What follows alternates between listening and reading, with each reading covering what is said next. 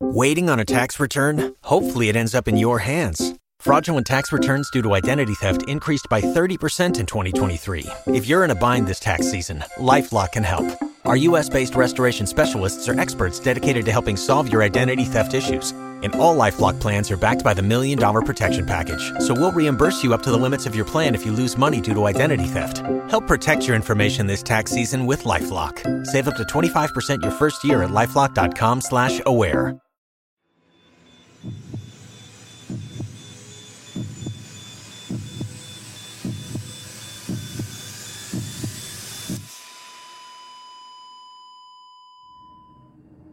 On the 28th of April 1996, Martin John Bryant became known as the worst single mass murderer in Australian history. 21 years later, the Port Arthur massacre still stands as the third most deadliest shooting by a lone gunman in the world. Known as a loner with the IQ of an 11 year old, a series of events in Martin Bryant's life would go on to trigger a rampage that would change hundreds of people's lives that day as well as the lives of everyday Australians who looked on in horror.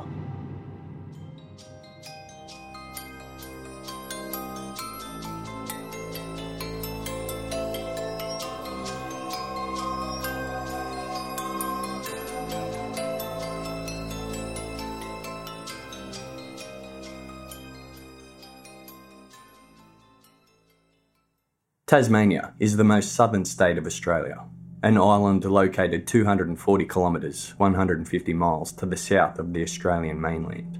Separated by Bass Strait, it is known for its green, dense, and untouched landscape. Almost 45% of Tasmania lies in reserves, national parks, and World Heritage Sites. And the state was the founding place of the first environmental party in the world. Mountains, lakes, rugged cliffs, and sweeping bays Tasmania is a lush wilderness with a sense of quiet and calm, a slow and relaxed pace.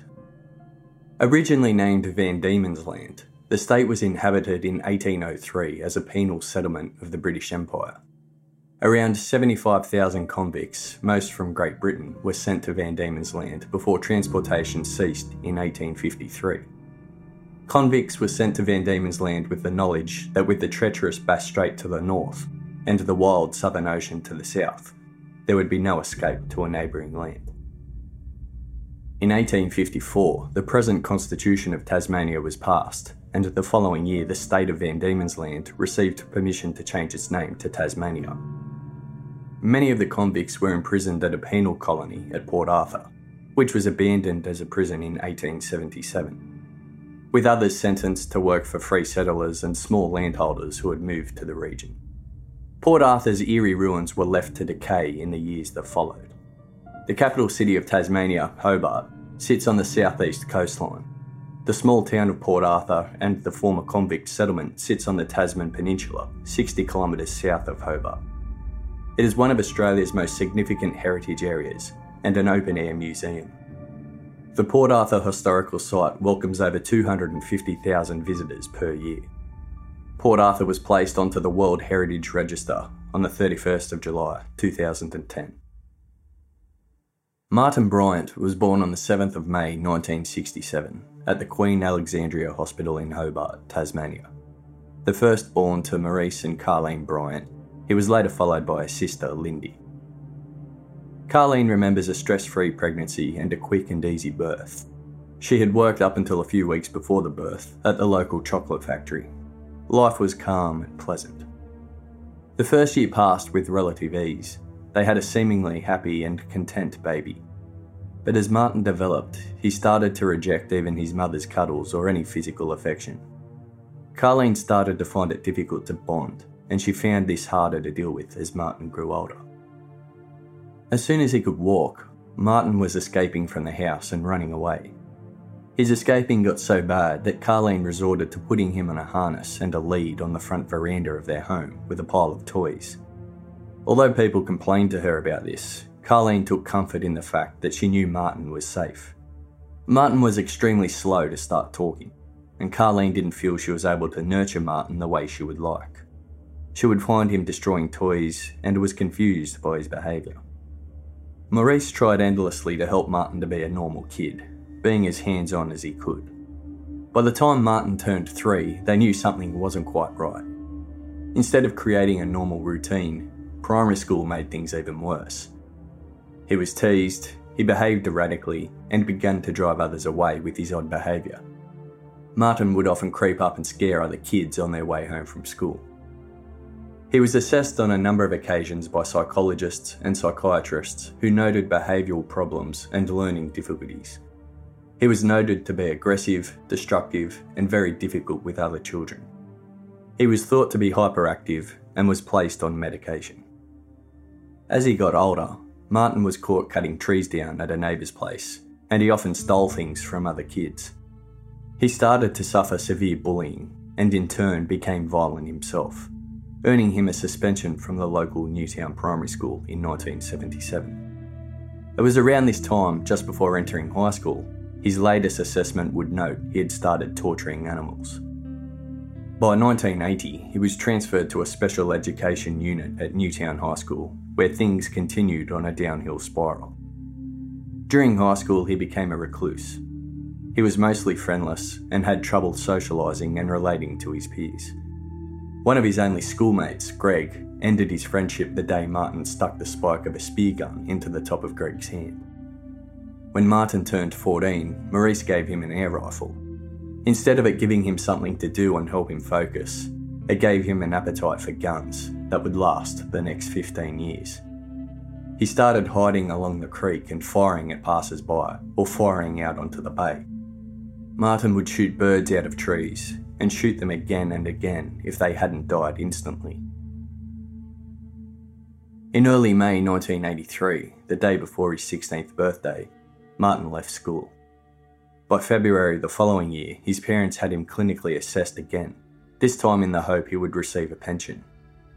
Dr. Eric Cunningham Dax was a well respected psychiatrist who had helped establish community mental health awareness services in Tasmania as well as a research unit. It wasn't long before he could see that Martin had a problem. Martin was not able to concentrate on what Dr. Dax was saying and interrupted him to talk about the age of the house and the fireplace in the room. Martin also still had troubles with his speech. Dr. Dax predicted that Martin would be unemployable as he would upset and annoy people to the extent he would always be in trouble, so he would have to be put on a disability pension. His notes read Cannot read or write, does a bit of gardening and watches TV. Only his parents' efforts that prevent further deterioration. Could be schizophrenic, and parents face a bleak future with him. Martin never saw a psychiatrist again, although he did see a GP for anxiety and sleeping problems. He was prescribed tranquilizers in January 1993 and again later that year in August. He took these tablets on three or four occasions per week. Despite the findings of Dr. Dax, Martin did go on to get gardening and handyman work. By early 1987, Martin had a small lawn mowing business, which is when he met Helen Harvey. Martin was 19 years old, and Helen was then a 54 year old heiress to a substantial share in the Tattersalls lottery fortune. Her grandfather, David Harvey, had been general manager to George Adams, creator of the Tattersalls gambling empire. Helen worked an office job with Tasmanian Railways for a few years, but at the age of 28, she retired to live with her mother, Hilva, in a neglected Newtown mansion on Clare Street. She was an eccentric woman, some would call slightly odd, but harmless. Heavy set, missing a couple of teeth, with a whiff of body odour, she usually wore aging clothes, desperate for a wash. She had 14 dogs and over 40 cats living at the house. Helen employed Martin to do the lawns and help with some handyman work around the house. By the mid 80s, Helen and her mother Hilva were known to be virtual recluses. In June 1990, someone reported Helen to the health authorities. When the authorities arrived, they found the house in a putrid state and both Helen and her mother in need of urgent hospital treatment. Hilva never came home from hospital. She died a few weeks later after being transferred to a nursing home. It was revealed that Hilva had been moved downstairs into the kitchen. It was here that she was forced to sleep upright in a chair. When she arrived at the hospital, they found she had an undiagnosed broken hip, which had gone untreated for almost two years. Helen was ordered to clean up the property and she was no longer allowed to keep animals there. Maurice Bryant took long service leave to help Martin with the cleanup of Helen's home. Soon after, Helen asked Martin to move into the Clare Street property with her, which he did. They started spending a lot of money together. They spent every day shopping and lunching at restaurants around town. Within three years, Helen had bought 30 cars. It took three months to clean up Clare Street, Skip bin after skip bin was piled with rubbish, furniture, and clothing that had to be thrown away. Helen was Martin's only friend. They were inseparable, but always denied any form of sexual relationship. In 1991, Helen and Martin moved to a 29 hectare, 72 acre farm called Taurusville in Copping. The Clare Street property was kept empty. Neighbours at the new property in Copping recalled that Martin always carried an air gun and often fired it at tourists as they stopped to buy apples at a stall on the highway. Late at night, he would roam through the surrounding properties, firing the gun at dogs when they barked at him. People avoided Martin at all costs, despite his attempts to befriend them. Martin usually wore white overalls, a red cardigan, and a cravat during this time. Helen had mentioned that Martin was not an easy passenger in the car. He often grabbed the steering wheel for her as she drove. This was why she tended to drive at a slow pace, never wanting to exceed 60 kilometres per hour, 37 miles, even on country roads. Martin had not got his own driver's licence because he feared he would fail. Twice Helen had run off the road while trying to fend Martin off, once running up against an embankment and the other time into a drain. To Martin, it was not a death wish, but a sudden, childlike impulse, one he could neither control nor suppress. On the 20th of October 1992, Helen and Martin were travelling in her car when Helen veered to the wrong side of the road, hitting another car head on, killing her instantly. Martin was inside the vehicle at the time and was hospitalised for seven months. He had severe neck and back injuries. He was briefly investigated by police for any possible role he played in the accident, but he was eventually cleared of suspicion. Martin was named the sole beneficiary of Helen's will and came into possession of assets totalling more than $650,000. Helen even asked in her will that Martin be buried beside her when he died. Concerned he wouldn't know how to control his newfound fortune, Carleen Bryant applied for and was granted, alongside Maurice, a guardianship order placing Martin's assets under the management of public trustees. The order was based on evidence of Martin's diminished intellectual capacity. Martin's long recovery from his injuries meant that he returned home to his parents for some time. Maurice looked after the Copping farm until it was time to decide what to do with it. Martin spent thousands of dollars on scuba diving gear, fishing rods, and a small inflatable boat. He would go abalone diving at Port Arthur once or twice a week. But he grew tired of this hobby and started creating a surfer image. He grew his hair and would cruise surf spots near Hobart, but he would only sit on the sand. He never went into the water. Martin was reassessed for his pension. It was a requirement of social services that he be reviewed. In that review, the following note was made. Martin's father protects him from any occasion which might upset him as he continually threatens violence. Martin tells me he would like to go around shooting people. It would be unsafe to allow Martin out of his parents' control. Maurice Bryant was a devoted and patient father and husband who had dedicated over 20 years to helping Martin through his life. During that time, Maurice became depressed and on more than one occasion mentioned suicide to his wife. He visited his doctor twice in six months asking for help. The constant anxiety and encroaching sadness and depression was on top of him. Maurice was prescribed antidepressants. The year before Helen's death, Maurice had filed a will with the Public Trustee's Office. In it, he recognised that his son would find life extremely difficult to manage in the event of his passing. He left the family home in Newtown to Carleen, or in the event of her death, its division between the two children, Martin and Lindy. Because Martin would require extra resources, Maurice left him the proceeds of his superannuation fund, worth more than $250,000. Three weeks later, Helen herself updated her own will, naming Martin as the sole trustee. Maurice knew there was no chance of Martin managing the fortune he had inherited without some help. He obtained a court order under the Mental Health Act and had Martin's finances managed independently. Like he had always done, he was making sure Martin's future was looked after. It was decided that the millions of dollars Martin was to receive over his lifetime would be doled out in a controlled way to ensure it lasted for life. After Helen Harvey's death, Martin's sense of loss was immense. Helen was the only true friend Martin had ever known. His behaviour became increasingly antagonistic as he struggled to form new friendships.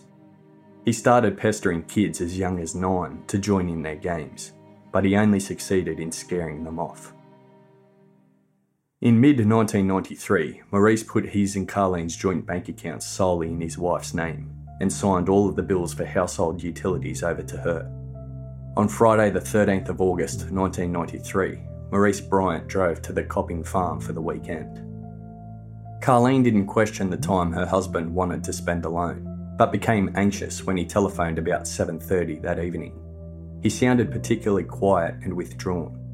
Carleen said, over all the years when any of us would travel, we would always telephone to say we had arrived safely. On Friday evening, Maurice telephoned and said very little other than I love you. At the time, I was surprised, as he had not said that before when calling, and so I assumed he had had a few drinks. Maurice made another call that night to his daughter Lindy, who was in Queensland. He told her he loved her. He didn't call Martin. The next morning, a man came to the front door of the Copping farmhouse to answer an advertisement for a horse float. No one answered, but pinned to the door was a note in Maurice's handwriting. Call the police. Officer Phil Pike was first on the scene, and later, recruits from the police academy were called in to assist in the search and rescue of 60 year old Maurice Bryant. A firearm was found to be missing from the house. They searched up the hill in light scrub towards the back of the property and back around to the farmhouse. They noticed a man with long blonde hair watching intently from the fence. He was staring at the female recruits and kept hanging around. It was Martin, the son of the man they were looking for. It became unnerving when Martin attempted to ask female officers out on a date while they were trying to find his father. It took two days to find Maurice's body, they located him in one of the four dams on the property. He was face down in almost three metres of water. His body weighed down with a diving belt around his neck and across his body. There was a strip of anti anxiety medication in his pocket, with 18 of the 30 tablets gone. Constable Gary Whittle took Martin to formally identify his father, a requirement under the Coroner's Act. He stood there for several moments looking down at his father before nodding to Constable Whittle. As Martin walked away, he was seen to be almost laughing. He was completely disconnected from the death of his father. Martin engaged with people on the property with jokes, laughing loudly while ignoring the activity down near the dam. Martin was briefly suspected of murdering his father due to the emotional detachment and actual enjoyment of searching for his body, but it was determined that Maurice had committed suicide. Martin sold the Copping farm and moved back into Clare Street. He lived alone, often threatening neighbours that he would shoot them if they trespassed on his property. He also kept a strange schedule of sleeping all day and wandering around outside at night. After his father died, Martin became even more erratic and displayed more unusual behaviour. He started wearing a grey linen suit, cravat, lizard skin shoes, and a Panama hat while carrying a briefcase during the day telling anyone who would listen that he had a well paying career. He also wore an electric blue suit with flared trousers and a ruffled shirt to restaurants that he frequented. Between 1993 and 1996, he started travelling. Martin visited Europe six times, the US and Southeast Asia three times, as well as New Zealand and Japan. He also travelled extensively throughout Australia. He complained about nearly every destination and often came straight home, not staying for the trip as he had planned. On his first trip to Singapore, he lasted just three days before returning home.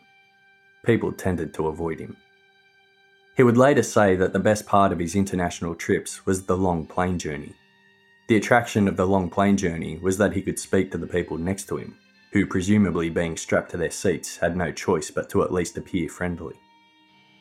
He loved describing some of what he regarded as the more successful interactions with fellow travellers. On one of his trips overseas, he met a young woman who he talked to for most of the long flight back from London. When they arrived home, the woman heard Martin phone his mother to say he had met the woman he would marry. In late 1995, Martin began to feel ignored and that people were against him. He became suicidal and decided he had had enough. Although he had previously been little more than a social drinker, his alcohol consumption had increased by early 1996. Some days he would drink half a bottle of Sambuca and a bottle of Bailey's Irish Cream, supplemented with wine and sweet alcoholic drinks. He later told a psychologist that during this time he felt as though he would be better off dead. After moving back into the Clare Street mansion, Martin had allowed it to become neglected yet again. In early 1996, he placed an ad in the Mercury newspaper in Hobart for a gardener's position at Clare Street. He no longer did the gardening, and ironically, the job he once did for Helen would soon be filled by someone who would also become attached to Martin. A young woman named Petra answered the ad, and she was employed. Soon after, Petra was no longer doing the gardening, but she started going out with Martin and often stayed over at his house. On the 15th of April 1996, Petra went to Hobart with Martin to go shopping. Martin was looking for a bag, so they went to the sports section of Myer department store. Martin purchased a Prince sports bag, having first measured it with a tape measure he had brought from home. He told Petra he was going to use the bag for Tai Chi, but in a conversation with the shop assistant, Martin said the bag had to have strong handles as it would be used to carry a lot of ammunition. Martin had been doing some odd jobs here and there at a bed and breakfast called Seascape, near Port Arthur. He was in a bad mood because they had told him a few days earlier that they didn't require his services anymore. Martin didn't like the couple he worked for there anyway, and they had argued on numerous occasions about land Martin believed should have belonged to his father. Martin's parents had unsuccessfully tried to buy Seascape before Maurice took his own life, and Martin believed the process had really affected his father. Martin patched up his differences with the couple when he started working for them, but when he was laid off, he became angry at them again. On the 25th of April 1996, Anzac Day, Martin travelled to the town of Richmond with Petra. He had just purchased a new camera and wanted to try it out. On that day, he spoke to a shopkeeper and asked her how busy it was in Richmond on Sundays. He spoke to her about tourists and made racist comments about Japanese tourists and wasps, which is something he spoke about all the time white Anglo Saxon Protestants. On Saturday night, the 27th of April 1996, Petra and Martin went for dinner at Carleen Bryant's house. Martin and Petra hadn't left each other's side for weeks. Martin drank more alcohol than usual at dinner. He became very talkative and a little aggressive, but in a somewhat jokingly manner. After leaving his mother's home, they travelled to a local nightclub and then returned to the Clare Street property, where Martin set his alarm clock for 6am Sunday morning. This was the first time Petra or anyone who knew Martin had ever seen or heard of him setting an alarm. Petra had never seen Martin rise that early. He had no job and no commitments. At 6am, Sunday, the 28th of April 1996, Martin woke to the sound of his alarm. Petra got up with him. They showered together and sat down to a breakfast of cereal, honey on toast, and a cup of tea. Petra left the house at 8am and went to visit her parents. Martin didn't mention where he was going that day. Martin fixed his surfboard to the roof of his yellow Volvo. He didn't possess a driver's license, although this didn't stop him driving. He often put the surfboard on his car, although he never surfed, he wanted people to think he did.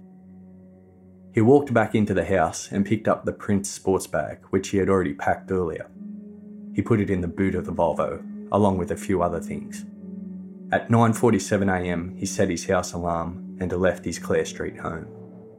As he pulled out of the driveway, he headed towards the southern Tasman Peninsula. Just over half an hour later, he arrived at the Midway Point news agency. The store sits along a small strip of shops and a petrol station on a peak of winding inlets just north of Hobart Airport. At 10.30am, Martin went in and bought a cigarette lighter. The owner, Angelo, recognised Martin. He hadn't seen him for quite a while, but about 18 months prior, Martin went into his news agency almost daily. On this occasion, Martin didn't say hello or even acknowledge Angelo. He overpaid for the lighter, leaving the change, and left the store abruptly. When Martin crossed the bridge over to Sorell, he stopped in at the supermarket and entered carrying the large sports bag from his boot. The supermarket owner watched him closely. Coming in with such a large bag was unusual. Martin walked to the counter and placed a bottle of tomato sauce at the register. He pulled out a large amount of small coins from his pocket, paid for the sauce, and went back to his car, placing the bag back into the boot. He arrived at the small town of Forcett, a little further southeast, around 11:30 a.m. He stopped at the Shell service station and ordered a coffee from the attendant, Gary. Martin told Gary he had been there a few days before and had enjoyed his coffee, but please this time boil the kettle for less time. Martin told Gary he was going surfing at Roaring Beach. Gary noticed the surfboard on the roof of the Volvo. He knew the conditions weren't good for surfing that day, but he didn't say anything. Martin counted out a pile of 5 and 10 cent pieces and put them on the counter. A few people noticed the yellow Volvo with the surfboard along the road to Taranna, where he stopped for the fourth time that morning. This time he stopped at the petrol station, which was also a bakery, and purchased $15 worth of petrol. Martin then kept driving south along the peninsula towards the Port Arthur historical site.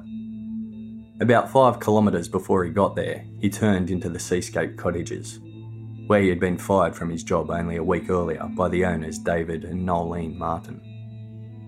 Martin Bryant pulled into the seascape just before 12 midday.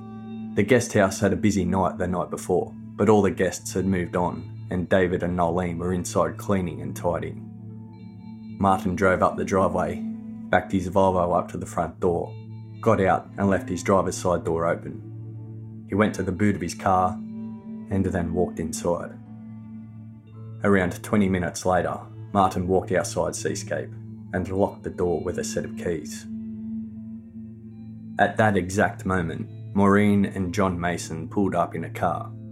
They had spent the morning at Port Arthur and had noticed the Seascape cottages on their way. They decided to stop in on their way back to Hobart Airport. They wanted to check out the guest house as a possible place to stay on their next trip to Tasmania. They pulled up the driveway and got out of their car. Neither of them took particular notice of the Volvo, but saw it parked close to the guest house.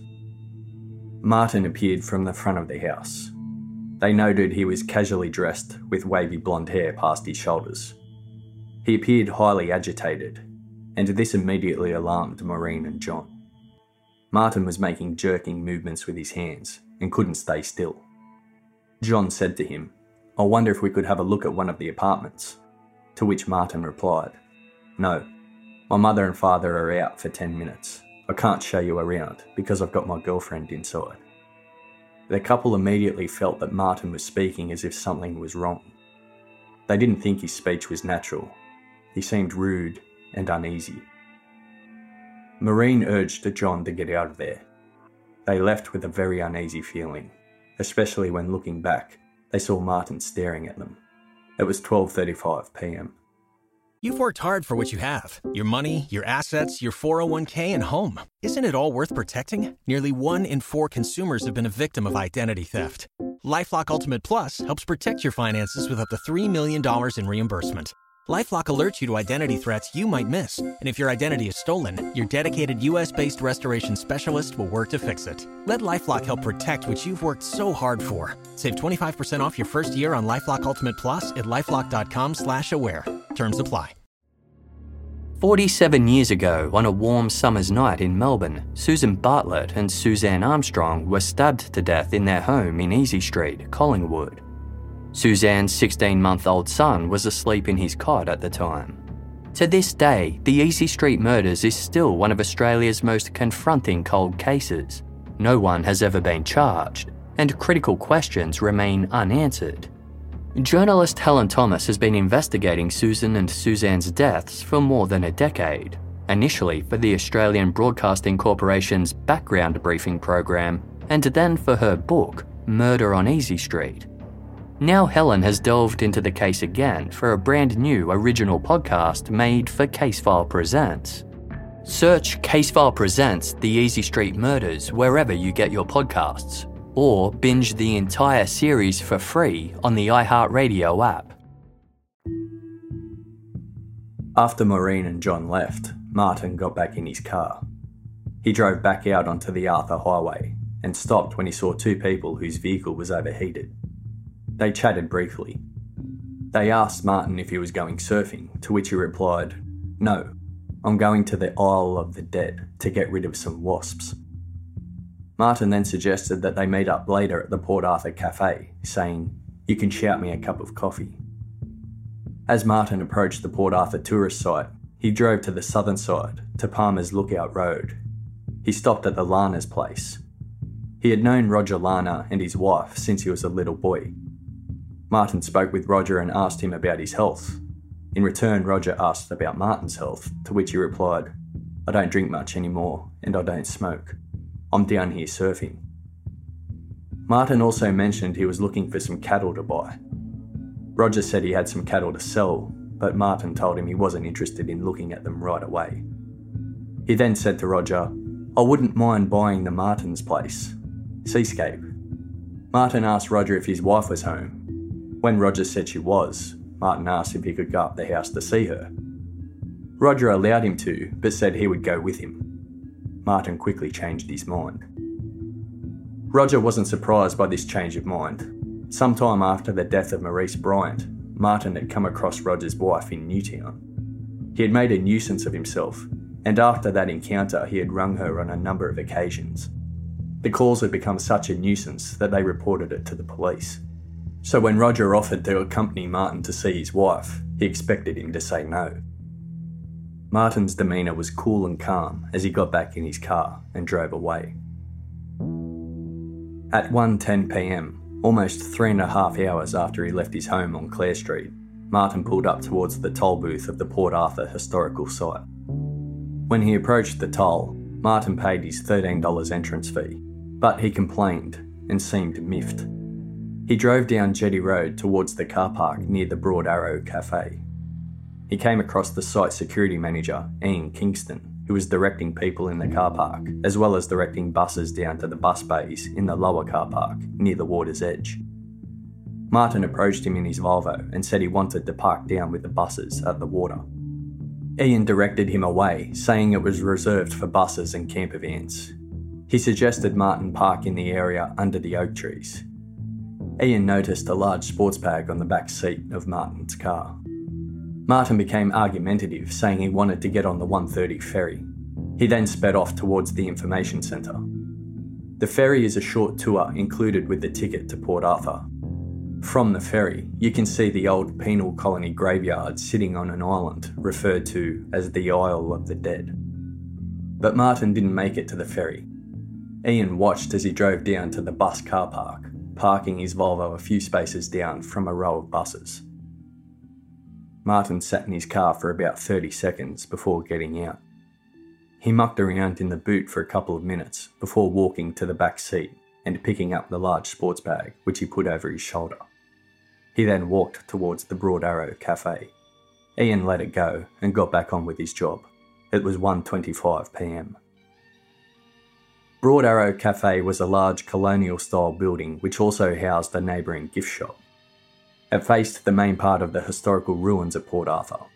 There was a large veranda area out the front with outdoor tables and umbrellas. Tourists were spread across the vast site visiting the different parts of the old penal colony.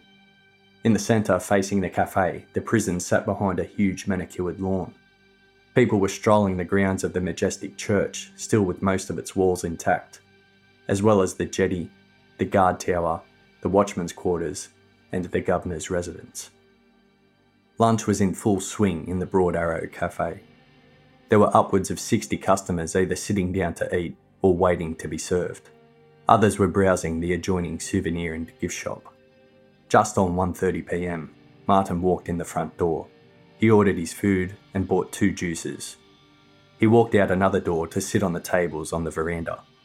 As he did so, he requested a woman who was entering with a party of 10 to hold the door for him. Someone commented on the enormous size of his meal, to which he replied he was hungry because he had been surfing all day. He sat down on the edge of the second last table on the veranda. He put down his tray and placed the large and heavy sports bag on the ground by his side. He mentioned loudly that there was a lot of wasps about and complained about the parking. He also mentioned that there weren't many Japanese tourists out that day. People ignored him. Martin ate his food quickly. When he finished, he suddenly stood up almost knocking his tray on the ground. He reached down and picked up his sports bag. He placed it over his shoulder, picked up his tray, and walked back inside the cafe. He went through the main doorway this time and again asked someone to hold the door open for him. Martin walked into the inside dining area. He passed groups of diners and placed his bag on an unoccupied table in the northwestern corner of the cafe. He unzipped his bag and took out an AR 15 semi automatic rifle fitted with a 30 shot magazine. Within approximately four seconds, Martin fired five shots. Three people had been killed, a couple and another woman sitting amongst the large group with her back to Martin. It happened so quickly she did not have a chance to drop to the ground in hiding. Shots continued to fire in immediate succession. Martin targeted people directly, but its stray bullets also hit others. Martin turned and commenced firing the weapon at people further down the cafe in the western corner. A man jumped to the counter and hid while observing the carnage. Another man, sitting alone, instinctively stood up, shouting, No, no, not here. He was immediately shot. By now, people outside the cafe were approaching to see what was going on. As they approached, they saw someone slump against the window on the inside. He was the seventh victim. Victims 8 and 9 fell seconds later, with the shrapnel injuring a number of other people. People leaped on top of others to shelter friends, family, and also to shelter complete strangers. Human instinct took over, and no one had time to think. Martin continued walking through the cafe, shooting at people. The shots were heard from as far as the ruins on the other side of the site. Some thought a reenactment was taking place, an innocent reenactment of the history of Port Arthur. But it wasn't long before most people realised this was no reenactment and lives were in danger. Few people had an opportunity to react, let alone escape. Inside the gift shop, people were cowering and hiding as best they could. The exit door to the veranda was locked and unable to be opened. As Martin moved towards the gift shop, a man who was still sitting at a table and likely in a state of shock stood up. He would later describe his reaction as confused he thought he may have been able to make it to the safety of the nearby fireplace, but as he moved, Martin shot him twice, seriously wounding him. But he survived. Two gift shop workers were shot dead at the counter, while others hid behind displays and some behind a curtain. Martin then shot and killed a man and woman before turning his back and re entering the cafe once again. He appeared to have been distracted by some noise and movement in the cafe. Many people pretended they were dead as they lay underneath tables and on the floor. Ballistics experts would later conclude that the shooting may have only been going for 30 seconds at this point. A man heard a break in the gunfire and said, He's gone, so he started to move. This happened as Martin was re entering the cafe. As the man stood up, he was shot twice and killed.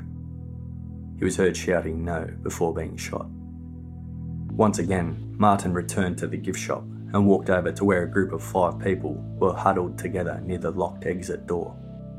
He shot and killed three of them. In less than two minutes, Martin had left 29 spent shells on the floor of the cafe and gift shop. 20 people were dead and 12 were injured. Cafe staff ran from the serving area into the kitchen area. Kitchen staff were told what was happening and four of them managed to escape out the back. Three of them hiding behind trees and shrubs, while the fourth ran towards the information centre to warn others and to get help. People sitting on buses watched as Martin exited the cafe. He stood on the balcony and fired his gun towards the ruins on the other side of the bay. He also fired near the sports ground and the buses and towards the visitor information centre. People were running and scattering everywhere. Martin was now firing indiscriminately at no particular target. He walked towards the front of the buses whilst a number of people were moving quickly between them, headed towards the water's edge. One of the bus drivers was moving along the outer side of the bus when he was shot and killed. As Martin moved towards a group sheltering behind a bus, he shot at them, killing one woman, injuring another, and also injuring the woman from the kitchen who had run to warn them. She would later undergo six operations. Martin turned around and fired at another group fleeing towards the jetty, injuring two more people. He then walked to the boot of his Volvo and changed weapons. He took out of the boot a semi automatic 308 self loading rifle, a military style weapon. Martin fired it across the water towards the ruins and then back towards the cafe. He walked to the driver's door of his Volvo and for some reason sat momentarily behind the steering wheel before getting out and walking back towards the buses. Again, Martin fired out over the field towards the ruins at the back of the site. A woman saw some gravel fly up from the pathway a foot or two in front of her. She was one of the ones who thought this was still a reenactment. She marvelled at how ingenious it was that a small explosive device could be implanted in the path, making such a realistic effect. At this moment, Martin walked up to two people sheltering behind a tree. He shot at them but missed, hitting the tree instead. Walking back towards the buses again, Martin saw a woman he had shot and wounded earlier. She was lying injured on the ground. With one shot, he killed her. Shots were fired into the windows of the first bus, but luckily no one was on board. Martin then walked onto the bus next to this one. Two women sat motionless next to each other as Martin boarded. He shot and killed one of them. A man who had gone to the aid of his dying wife was shot but managed to get up and run for shelter onto the bus next to the one Martin was on. Martin saw him enter the bus and calmly walked on after him. The man attempted to hide behind some seats, but when he looked up, there was a rifle pointed at him. Before he pulled the trigger, Martin said, No one gets away from me. The man ducked instinctively, and the bullet missed his head and struck him in the neck. He felt immediately paralysed, but miraculously regained movement in his legs and was able to walk off the bus about 10 minutes later. He made it back to his wife, only for her to die in his arms. An American tourist videoed this encounter. When Martin saw him filming, he shot at him, but missed, striking a nearby car instead. Survivors described Martin's demeanour as calm, unrushed, and as not showing any signs of emotion. The first call was made to triple zero at 1:32 p.m. Wendy Scurr, who was working as a tour guide, placed the call from the information centre. Within minutes, numerous other calls were made, giving more details about what was happening at Port Arthur. With 24 dead and 18 injured behind him, Martin Bryant walked back to his car. He calmly opened the driver's door and got in. He started the engine and began beeping the horn and waving, firing out his window over the site towards the ruins. He drove along Jetty Road towards the toll booth. A red Commodore and a gold BMW had entered through the toll booth entrance and were driving down the road to the car park. They were warned by an elderly man on the way not to go any further as someone was firing shots. The driver of the Commodore reversed a small way before doing a U turn. The gold BMW performed a similar manoeuvre but had come to block the entrance, so the red Commodore pulled over and the two occupants got out and started running. They were picked up by another couple and driven to the Port Arthur service station, just north of the entrance. The gold BMW had a local woman and three visiting friends inside. They stopped at the toll booth and all watched down the road as the yellow Volvo approached them. As Martin was driving up the hill, he saw a young mother and her two daughters walking up the road. Martin opened his door and slowed down, stopping next to them. The mother moved towards the car. She and another lady with her thought it was someone offering them help to escape. But someone else recognised Martin as the gunman and yelled out, It's him. Martin casually climbed out of his car and pointed his gun. With his hand on her shoulder, he instantly shot and killed the mother and one of her daughters. The second daughter attempted to run away, The side of the road was lined with trees, and she ran to hide behind one in the hopes Martin wouldn't see her. But he had been behind her the whole time. With two shots, she too lost her life. Martin fired at some people hiding in a bush but missed. Others further up the road began running. They told drivers of cars coming down the road to go back, and many ran on foot down a dirt side road and hid in the bush. As casually as he had exited the car, he again got back in and drove towards the toll booth, which was manned by the same person he had paid his $13 entrance fee to earlier. Martin pulled up just past the toll booth, approximately level with or slightly behind the gold BMW. As Martin shot the toll booth attendant, the gold BMW, still with four occupants inside, tried to exit onto the main road. The woman in the front passenger seat of the BMW was motioning to another vehicle approaching to go back. At the same time, Martin walked to the rear of his Volvo and removed the 308 self loading rifle. He shot a rear passenger in the BMW. The female driver of the BMW got out and walked towards Martin. She too was fatally shot. Martin turned his attention to the two remaining occupants of the BMW, shooting them and dragging them from the car. Onlookers watched in horror as he went back to his Volvo and transferred ammunition, a set of handcuffs, the AR 15, and one container of petrol into the BMW. Martin drove out the exit of Port Arthur, leaving behind his yellow Volvo with the surfboard still attached to the roof racks. Inside the Volvo, he left behind a 12 gauge semi automatic shotgun that was fitted with a magazine containing nine cartridges, a gun he would later state he was scared to shoot. Martin also left behind two magazines for the 308 rifle, one empty and one containing 17 live rounds, a magazine for the Colt AR 15 rifle containing 12 live rounds, and a cardboard box containing 439 308 caliber cartridges. There was a 25 litre gasoline container containing 20 litres of petrol, and a second 10 litre drum containing 7 litres of petrol, plus three packets of Little Lucifer fire starters.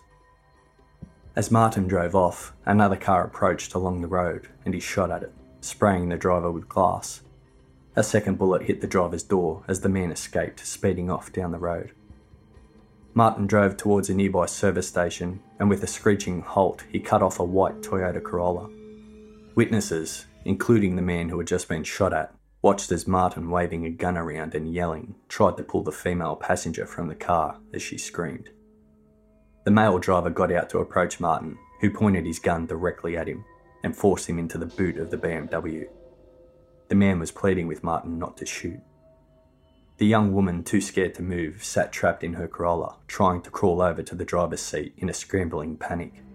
With just a few slow and steady steps, Martin calmly walked to the front of the car and shot her through the windscreen, killing her instantly. It was at this point the service station attendant had everyone inside lie down as he locked the main doors. He grabbed his rifle, but by the time he could retrieve some ammunition, Martin was back in the BMW and gone. A kilometre down the road, Martin shot at a red Ford Falcon driving towards him, smashing the windscreen. He then made a sharp turn leading back down the road towards the Seascape cottage. Martin saw a four wheel drive approaching and he pulled over and got out of his car. The female driver of the four wheel drive and the passenger, her boyfriend, saw Martin carrying a gun. Their first thought was that he was shooting rabbits, but then both watched in horror as he lifted his gun and pointed it at them. The woman felt the wind of the first round as it passed her cheek and shattered the driver's window next to her head. Martin then corrected his aim, and the second round hit her in the arm. The third round of bullets hit the bonnet and immediately stopped the engine, while other bullets smashed the windows. Luckily, the car was heading down a hill, and they were able to roll down and around a corner. A further two cars were shot at and people injured. Martin then hurried back to the BMW and sped off down the driveway of the Seascape cottage towards the guest house. It was 2 pm, Martin stopped on the seascape property beside a tall hedge. He dragged his hostage from the boot and forced him inside, unlocking the front door with the keys he had stolen earlier. He handcuffed his new hostage to a stair rail. He then walked back outside, collected his ammunition, and then set the BMW alight using the container of petrol. After receiving the first triple zero call at 1.32pm, officers Paul Hyland and Gary Whittle were dispatched. The call was that a lone gunman was wreaking terror at the Port Arthur historical site. It was not initially clear what was happening, but there were possibly deaths and definitely injuries. Hyland and Whittle were the only two police officers stationed in the peninsula area that afternoon. At the time they got the call, they were 30 kilometres, 19 miles away responding to a call out to Saltwater River. Someone had reported white powder found in jars, which would later turn out to be washing powder. It would take them over 20 minutes at high speed to get to the Port Arthur area. A conference was scheduled to be held in the north of the state in the days following, and police resources were not on hand in the area as they would normally be. Hyland and Whittle were told to stay on the lookout for a yellow Volvo. The officers drove in different police vehicles and headed off on two different routes, giving them a better chance of seeing the car. It is not common police practice for officers to separate, especially when a man with a gun is on the loose. But with no other backup close by, the officers knew it was necessary. Constable Whittle took the most direct route to Port Arthur, with Constable Hyland taking the longer route via Taranna, in an attempt to cut off any escape by the gunman. Radio broadcasts kept updating as new calls were made to triple zero, Constable Highlander stopped at the shot at four wheel drive on the road near the Seascape cottage. Constable Whittle headed towards the Port Arthur General Store. Then they teamed back up and set off for the Seascape cottage. The officers arrived after 2pm. They saw a BMW on fire, with black heavy smoke billowing from the vehicle. The back half had not yet caught alight. It was obvious the fire had not long started. Constable Hyland decided to drive further north up the road to stop any traffic from coming down. As he did so, he caught a brief glimpse of a figure running past one of the cottages towards the entrance of the main residence. Constable Hyland stopped his vehicle across the roadway about 400 metres north of Seascape and remained in this position for some time. Constable Whittle, meanwhile, had positioned his vehicle at an angle across the highway outside the Seascape entrance to block northbound traffic. After hearing a loud explosion coming from the direction of the burning BMW, Constable Whittle took cover at the rear of his police vehicle. About 2:10 p.m., Martin received a call from a reporter from the ABC television station who was randomly ringing local businesses trying to receive information about what was occurring. Martin answered the phone and told her his name was Jamie. The reporter asked him if he knew what was happening, to which he replied, Lots of fun. Martin then told her that if she phoned him again, he would shoot his hostage. At 3.08pm and again at 3.25pm, the girlfriend of Constable Hyland received two telephone calls. Hyland was by now hiding in a ditch outside Seascape. The calls were from Martin Bryant, who was again calling himself Jamie. Martin asked Hyland's girlfriend if she knew where her husband was, and if she knew whether or not her husband was okay. When she didn't answer, Martin said that he knew where her husband was and used Constable Hyland's name. Martin knew exactly who the officers waiting outside were. Remember, Constable Whittle was the officer who was with Martin when he identified his father's body. Sergeant Andrew Fogarty from the Special Operations Group arrived shortly afterwards, together with Constable Pat Allen from the Traffic Operations Group. Constable Pat Allen reversed his police vehicle from the direction of Port Arthur towards Constable Whittle's vehicle as he did so, Constable Whittle heard three very loud shots from the direction of Seascape. Bullets passed over Constable Allen's vehicle, hitting bush or shrubbery to his right. Constable Whittle was then joined by Constable Allen, and they both also took cover in a ditch off the side of the road. During their time in the ditch, a large number of shots were fired in their general direction from several different weapons. Every time they moved, Martin would fire at them. As well as his own firearms, Martin now had access to a considerable number of firearms owned by members of the Martin family inside Seascape. Specialist teams were put into place.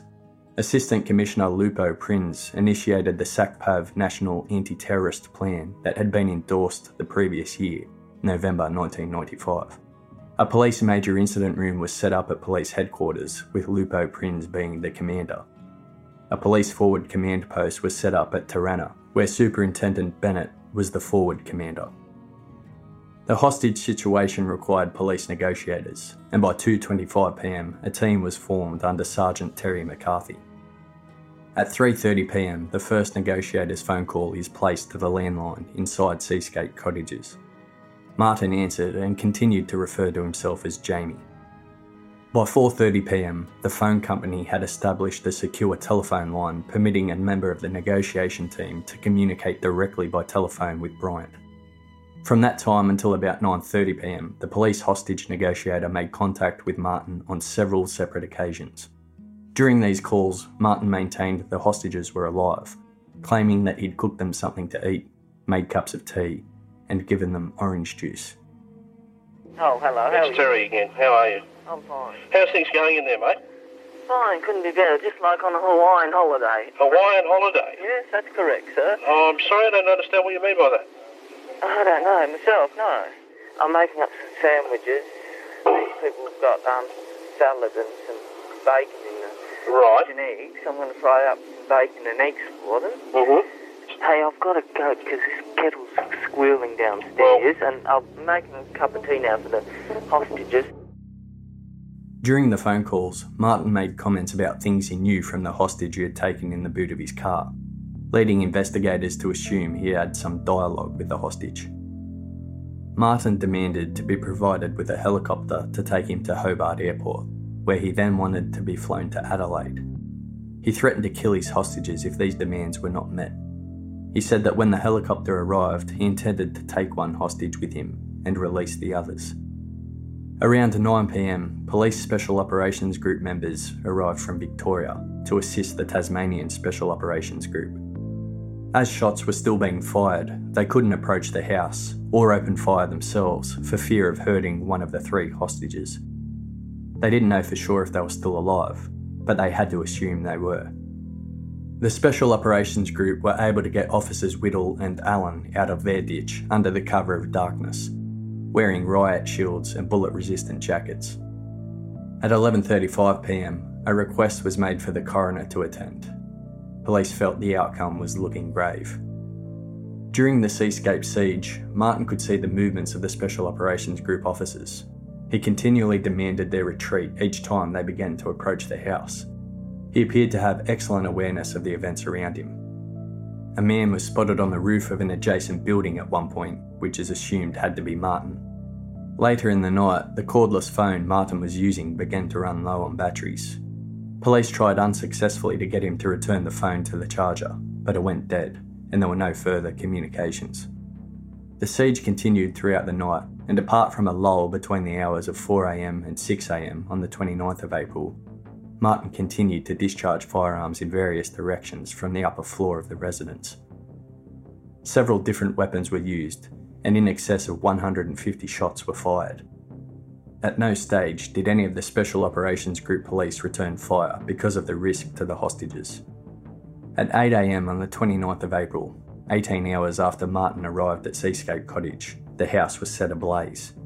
The upstairs portion of the house was on fire, and there were flames coming partly down the lower level.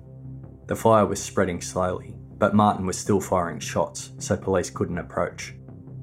30 minutes after the fire started, Martin Bryant walked out of the cottage, his clothes on fire. He taunted police to come and get him. He was tackled to the ground and the fire was extinguished. He was escorted by heavily armed special operations officers to a nearby ambulance and taken to the Royal Hobart Hospital. Survivors of the shooting were being treated in the same hospital. Martin was quickly ushered into a section segregated from survivors. After putting out the fire, which had destroyed much of the large main cottage, three bodies were discovered in the rubble. David and Noelene Martin were found to have been killed before the rampage at Port Arthur started. The third body was the hostage Martin had taken on the highway. It is still unknown exactly when he died, but he was the 35th person Martin Bryant killed that day. The 223 AR 15 semi automatic rifle that Martin had used to murder most of his victims was recovered from the wreckage of the Seascape cottage. The other rifle was discovered on the balcony roof of the small cottage to the south of the burnt out main residence. In the days that followed, police conducted an extensive search of Martin's house in Clare Street, Newtown. In the hallway of the residence, lying open, were two plastic gun cases. They also found two gun cleaning kits, a third canvas gun case, and a 223 caliber automatic self-loading rifle. Also recovered from Martin's house was a large quantity of 38 caliber and 223 caliber ammunition. In an upstairs bedroom and in one of the lower front rooms, secreted in the bottom of two separate pianos, were two leather ammunition belts containing two 308 caliber cartridges and 30 223 caliber cartridges, together with several boxes of ammunition and two magazines. In total, 1,491 308 caliber and 246 223 caliber live rounds of ammunition were seized from Martin Bryant's home. On the evening of Monday, the 29th of April, Detective Inspector John Warren unsuccessfully attempted to interview Martin in his room at the Royal Hobart Hospital. At that time, Martin was sedated. Detective Inspector Warren returned the following morning. Martin's response to the allegations was that he didn't know anything and he had been a long way from Port Arthur surfing. He said, I've been unjustly accused. Martin declined to participate in a video recorded interview, and Inspector Warren then formally arrested him for the murder of one of the victims, Kate Elizabeth Scott.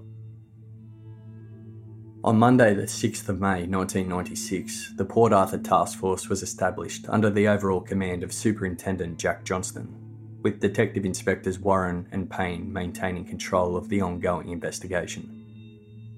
On the 4th of July 1996, after obtaining the permission of Martin's then defence lawyer, Mr. Gunson, Inspectors Warren and Payne conducted an interview with Martin at Risdon Prison. Martin, do you remember the 28th of April, Sunday the 28th of April this year?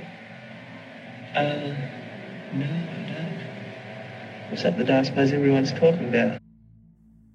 During the course of this interview, Martin admitted ownership of the Colt AR 15 rifle. He further admitted to kidnapping a male person and ordering him at gunpoint into the boot of the BMW, and then driving the BMW to Seascape. However, at all times throughout the interview, Martin denied that he had ever entered the Port Arthur historic site on the 28th of April and denied shooting anyone.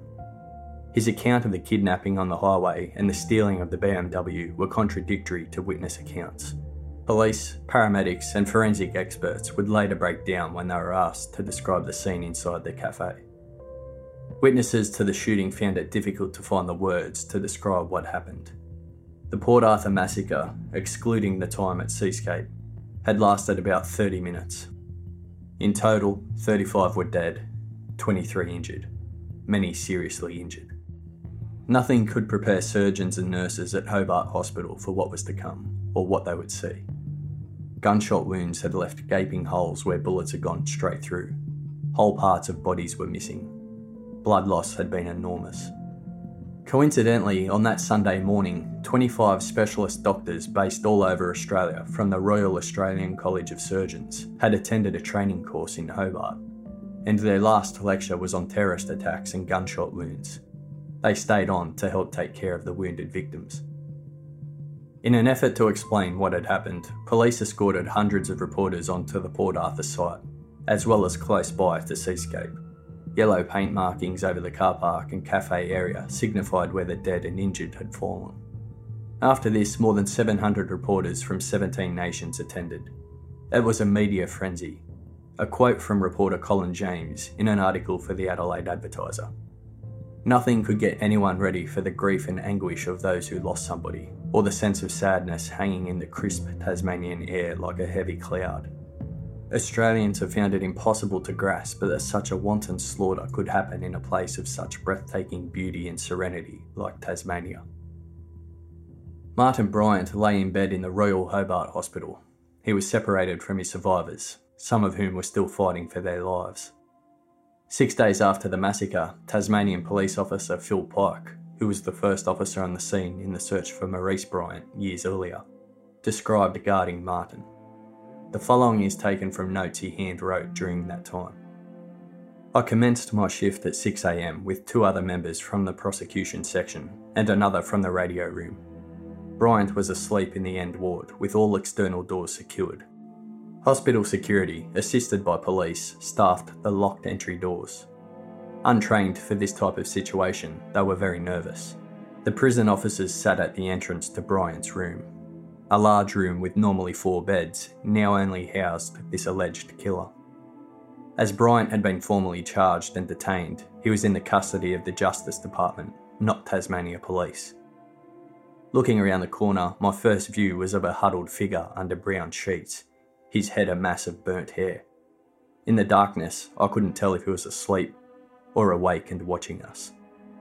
The room smelt of burnt skin, which I could thankfully only faintly detect due to having a limited sense of smell. Our briefing said Bryant previously had made threats towards the nursing staff, making shooting motions with his hands. The lights of the room came on as the relief shift for the prison staff arrived, pulling back the sheets to check his handcuffs. His severely burnt body was covered with the netted bandage commonly used for burn victims. Looking at Bryant lying in the bed, I wondered how I could protect him if anyone forced their way into the ward to harm him. We had received unvalidated reports of people flying from the mainland to try and kill him. Suspects had allegedly made a reconnaissance of the area, two making application for security positions at the hospital. I made up my mind to protect the prison officers and nursing staff, but not Bryant.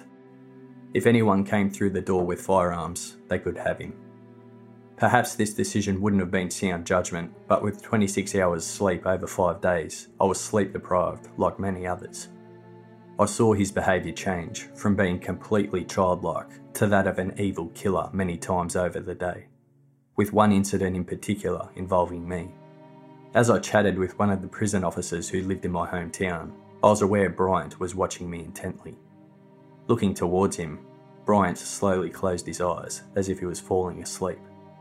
When I looked away, he fixed me with a stare I described as pure evil.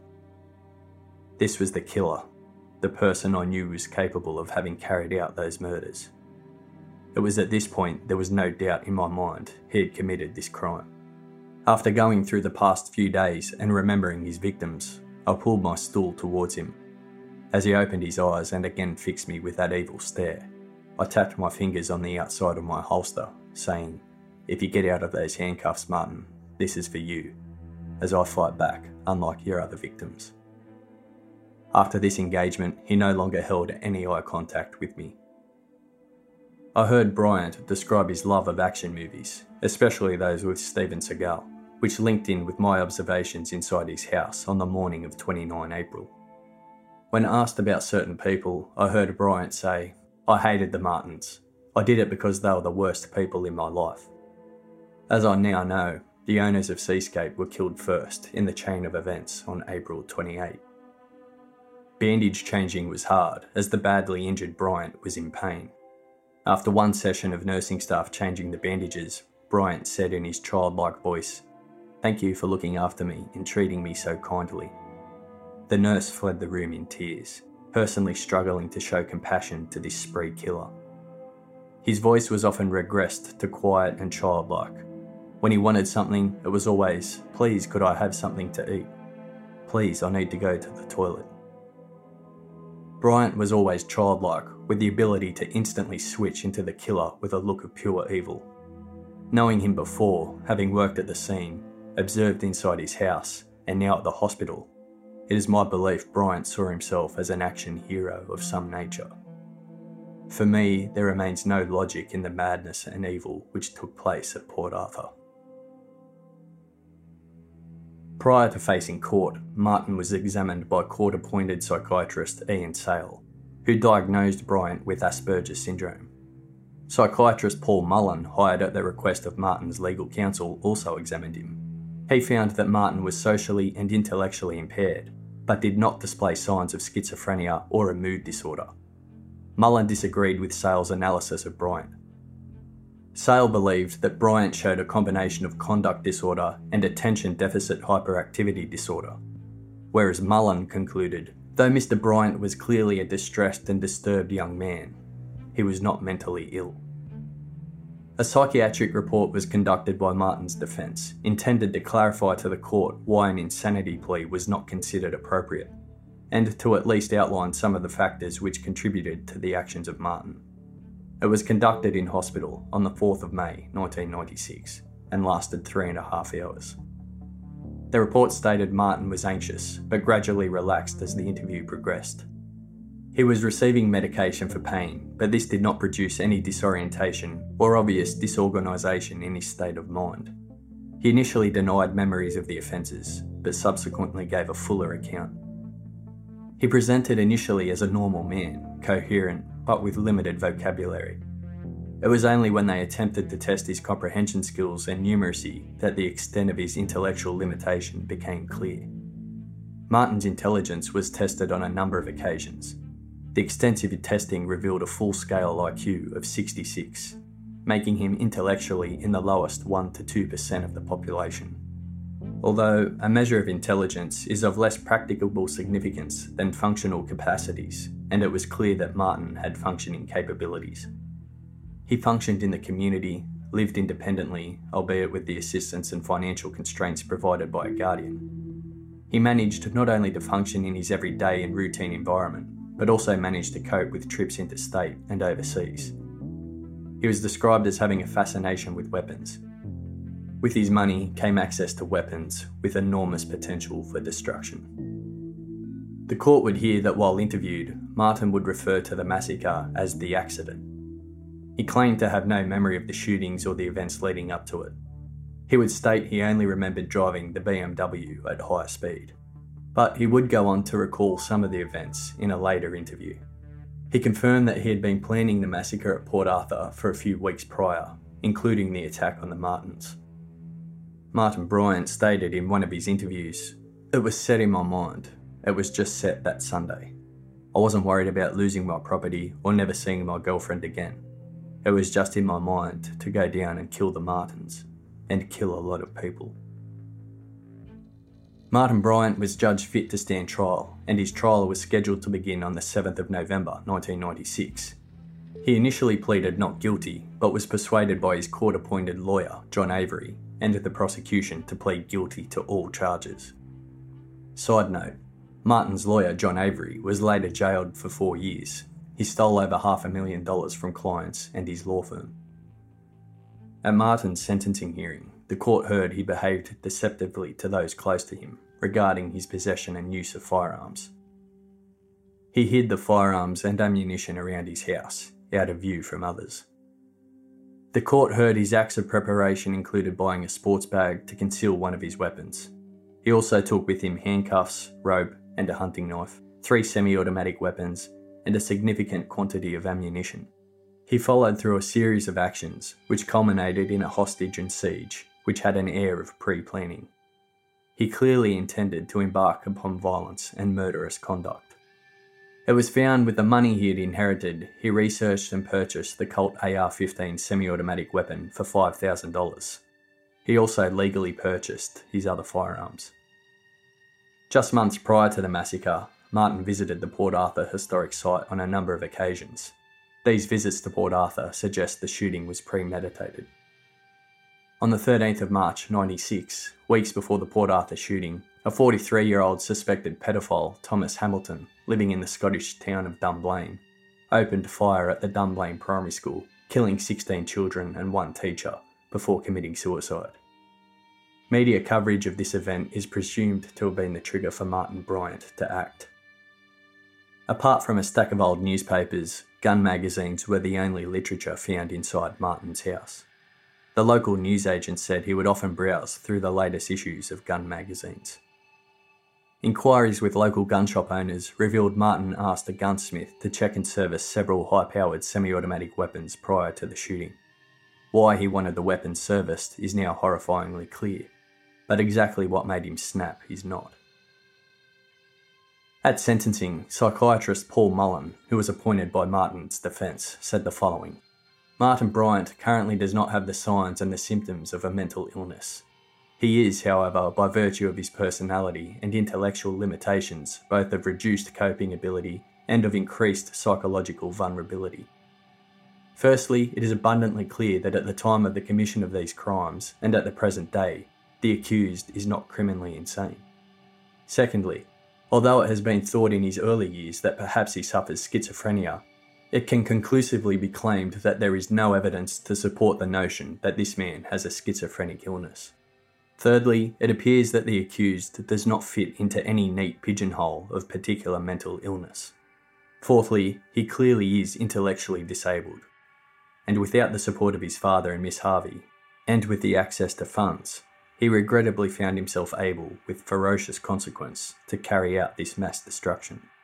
Finally, Your Honour, it would be quite apparent the accused revels in the notoriety he's achieved, but in his simple way he accepts the enormity of his actions, and as a result has instructed me to comment on penalty.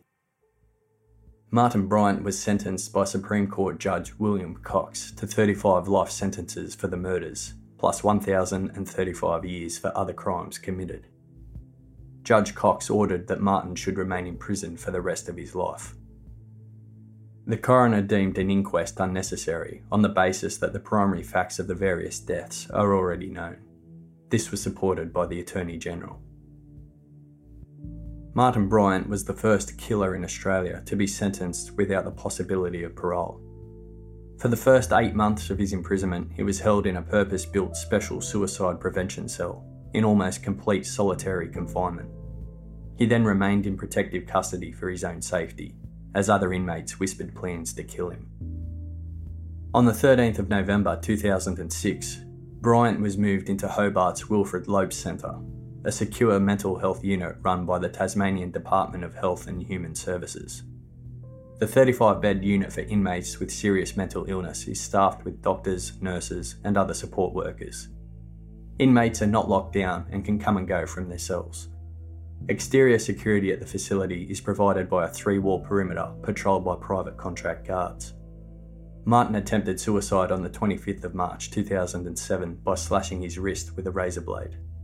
Two days later, he cut his throat with another razor blade. He would attempt suicide eight times in total. Martin is now housed in the maximum security Risdon prison near Hobart. The Port Arthur massacre prompted a severe crackdown on firearms in Australia.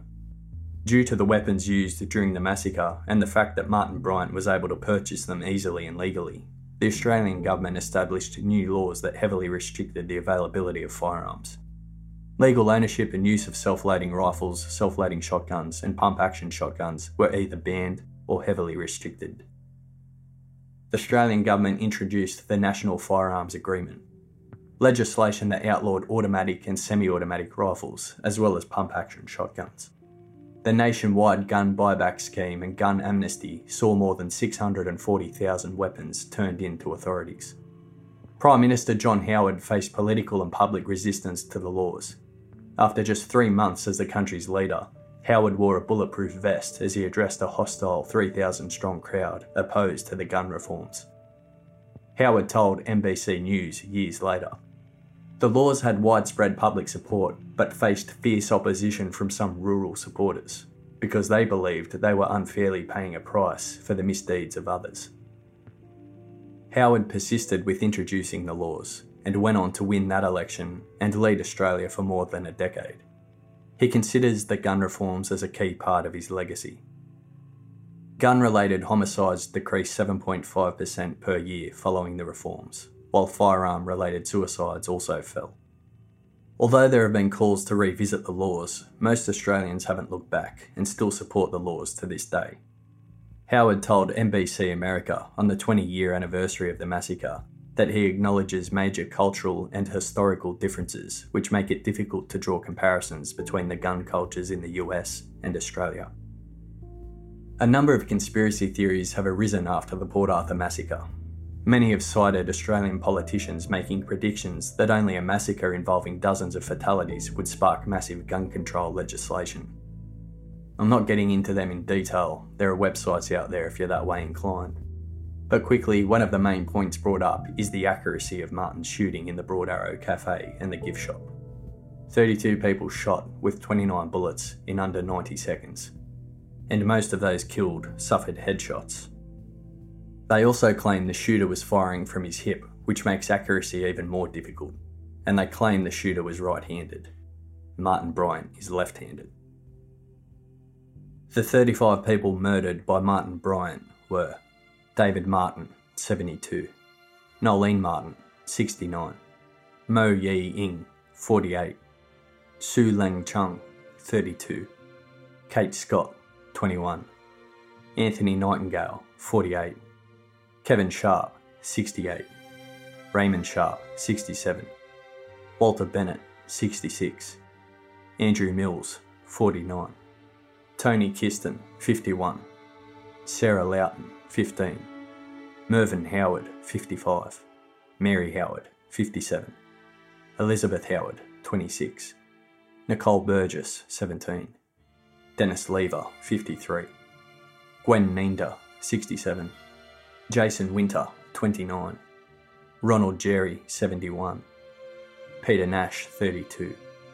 Pauline Masters, 49. Royce Thompson, 59. Winifred Aplin, 58. Jeanette Quinn, 50. Elva Gaylard, 48. Robert Salzman, 58. Helene Salzman, 50. Russell Pollard, 72. Mary Rose Nixon, 60. Zoe Hall, 28. Glenn Pears, 35. Nanette Mikac, 36. Madeline Mikac, 3. Alannah Mikac, 6.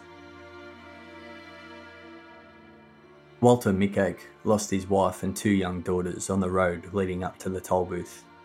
He said, I truly believe the power of love and creation will always triumph over the power of destruction and revenge. He has gone on to set up a foundation for the protection of children against violence called AMF, the Alannah and Madeline Foundation.